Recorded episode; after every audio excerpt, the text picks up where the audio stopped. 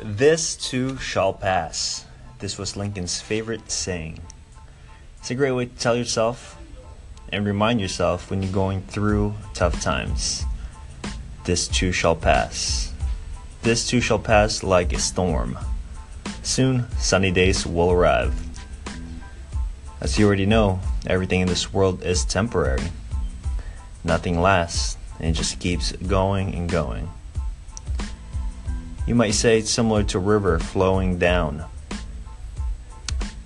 So I'd like you to reflect on this phrase, and you'll see how it's going to help you see the larger picture that your current state and situation is not permanent. This too shall pass.